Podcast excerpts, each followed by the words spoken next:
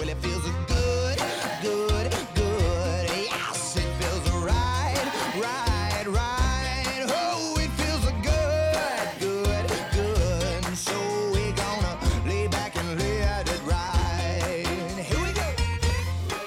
a really cool story we came across over at uh, Channel 8 WMTW about a man in Portland who's on a pretty unique sightseeing tour of the city of Portland. Cool. Um, he's trying to run every single one of the more than 1,000 streets in the city. Wow. Including Peaks Island. Oh. He also wants to do that as well. His name is uh, Danny Mejia.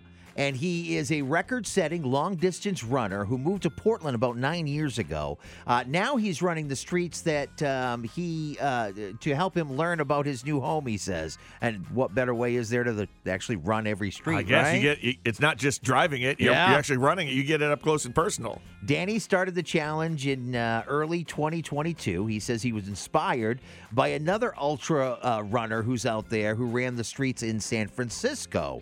Um, he's using a specially designed website with GPS to map out like specific routes through the city.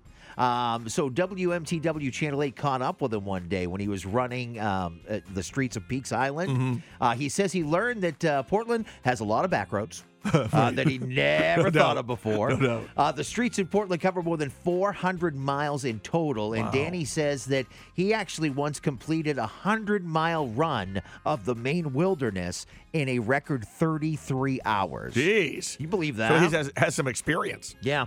He says he's uh, he's early on on this current adventure, and uh, he's found more purpose than simply logging miles. And I realized this wasn't a project that I need to rush through for the sake of getting it done.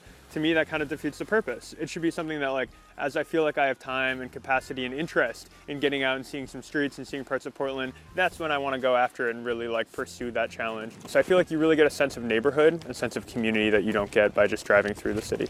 Yeah, and Danny says like you know on some of his runs he'll he'll go by the you know they're having birthday parties or barbecues in the yard and everybody will wave at him when he goes by and stuff. You get to see real life, like up close and personal. Yeah. And I'm glad to hear that he's not in a hurry to get it done. No, he's not. He says some weeks, uh, you know, Danny will run like four or five days. Other weeks, he doesn't run at all. Uh, he estimates that he has covered a little more than 300 miles so far.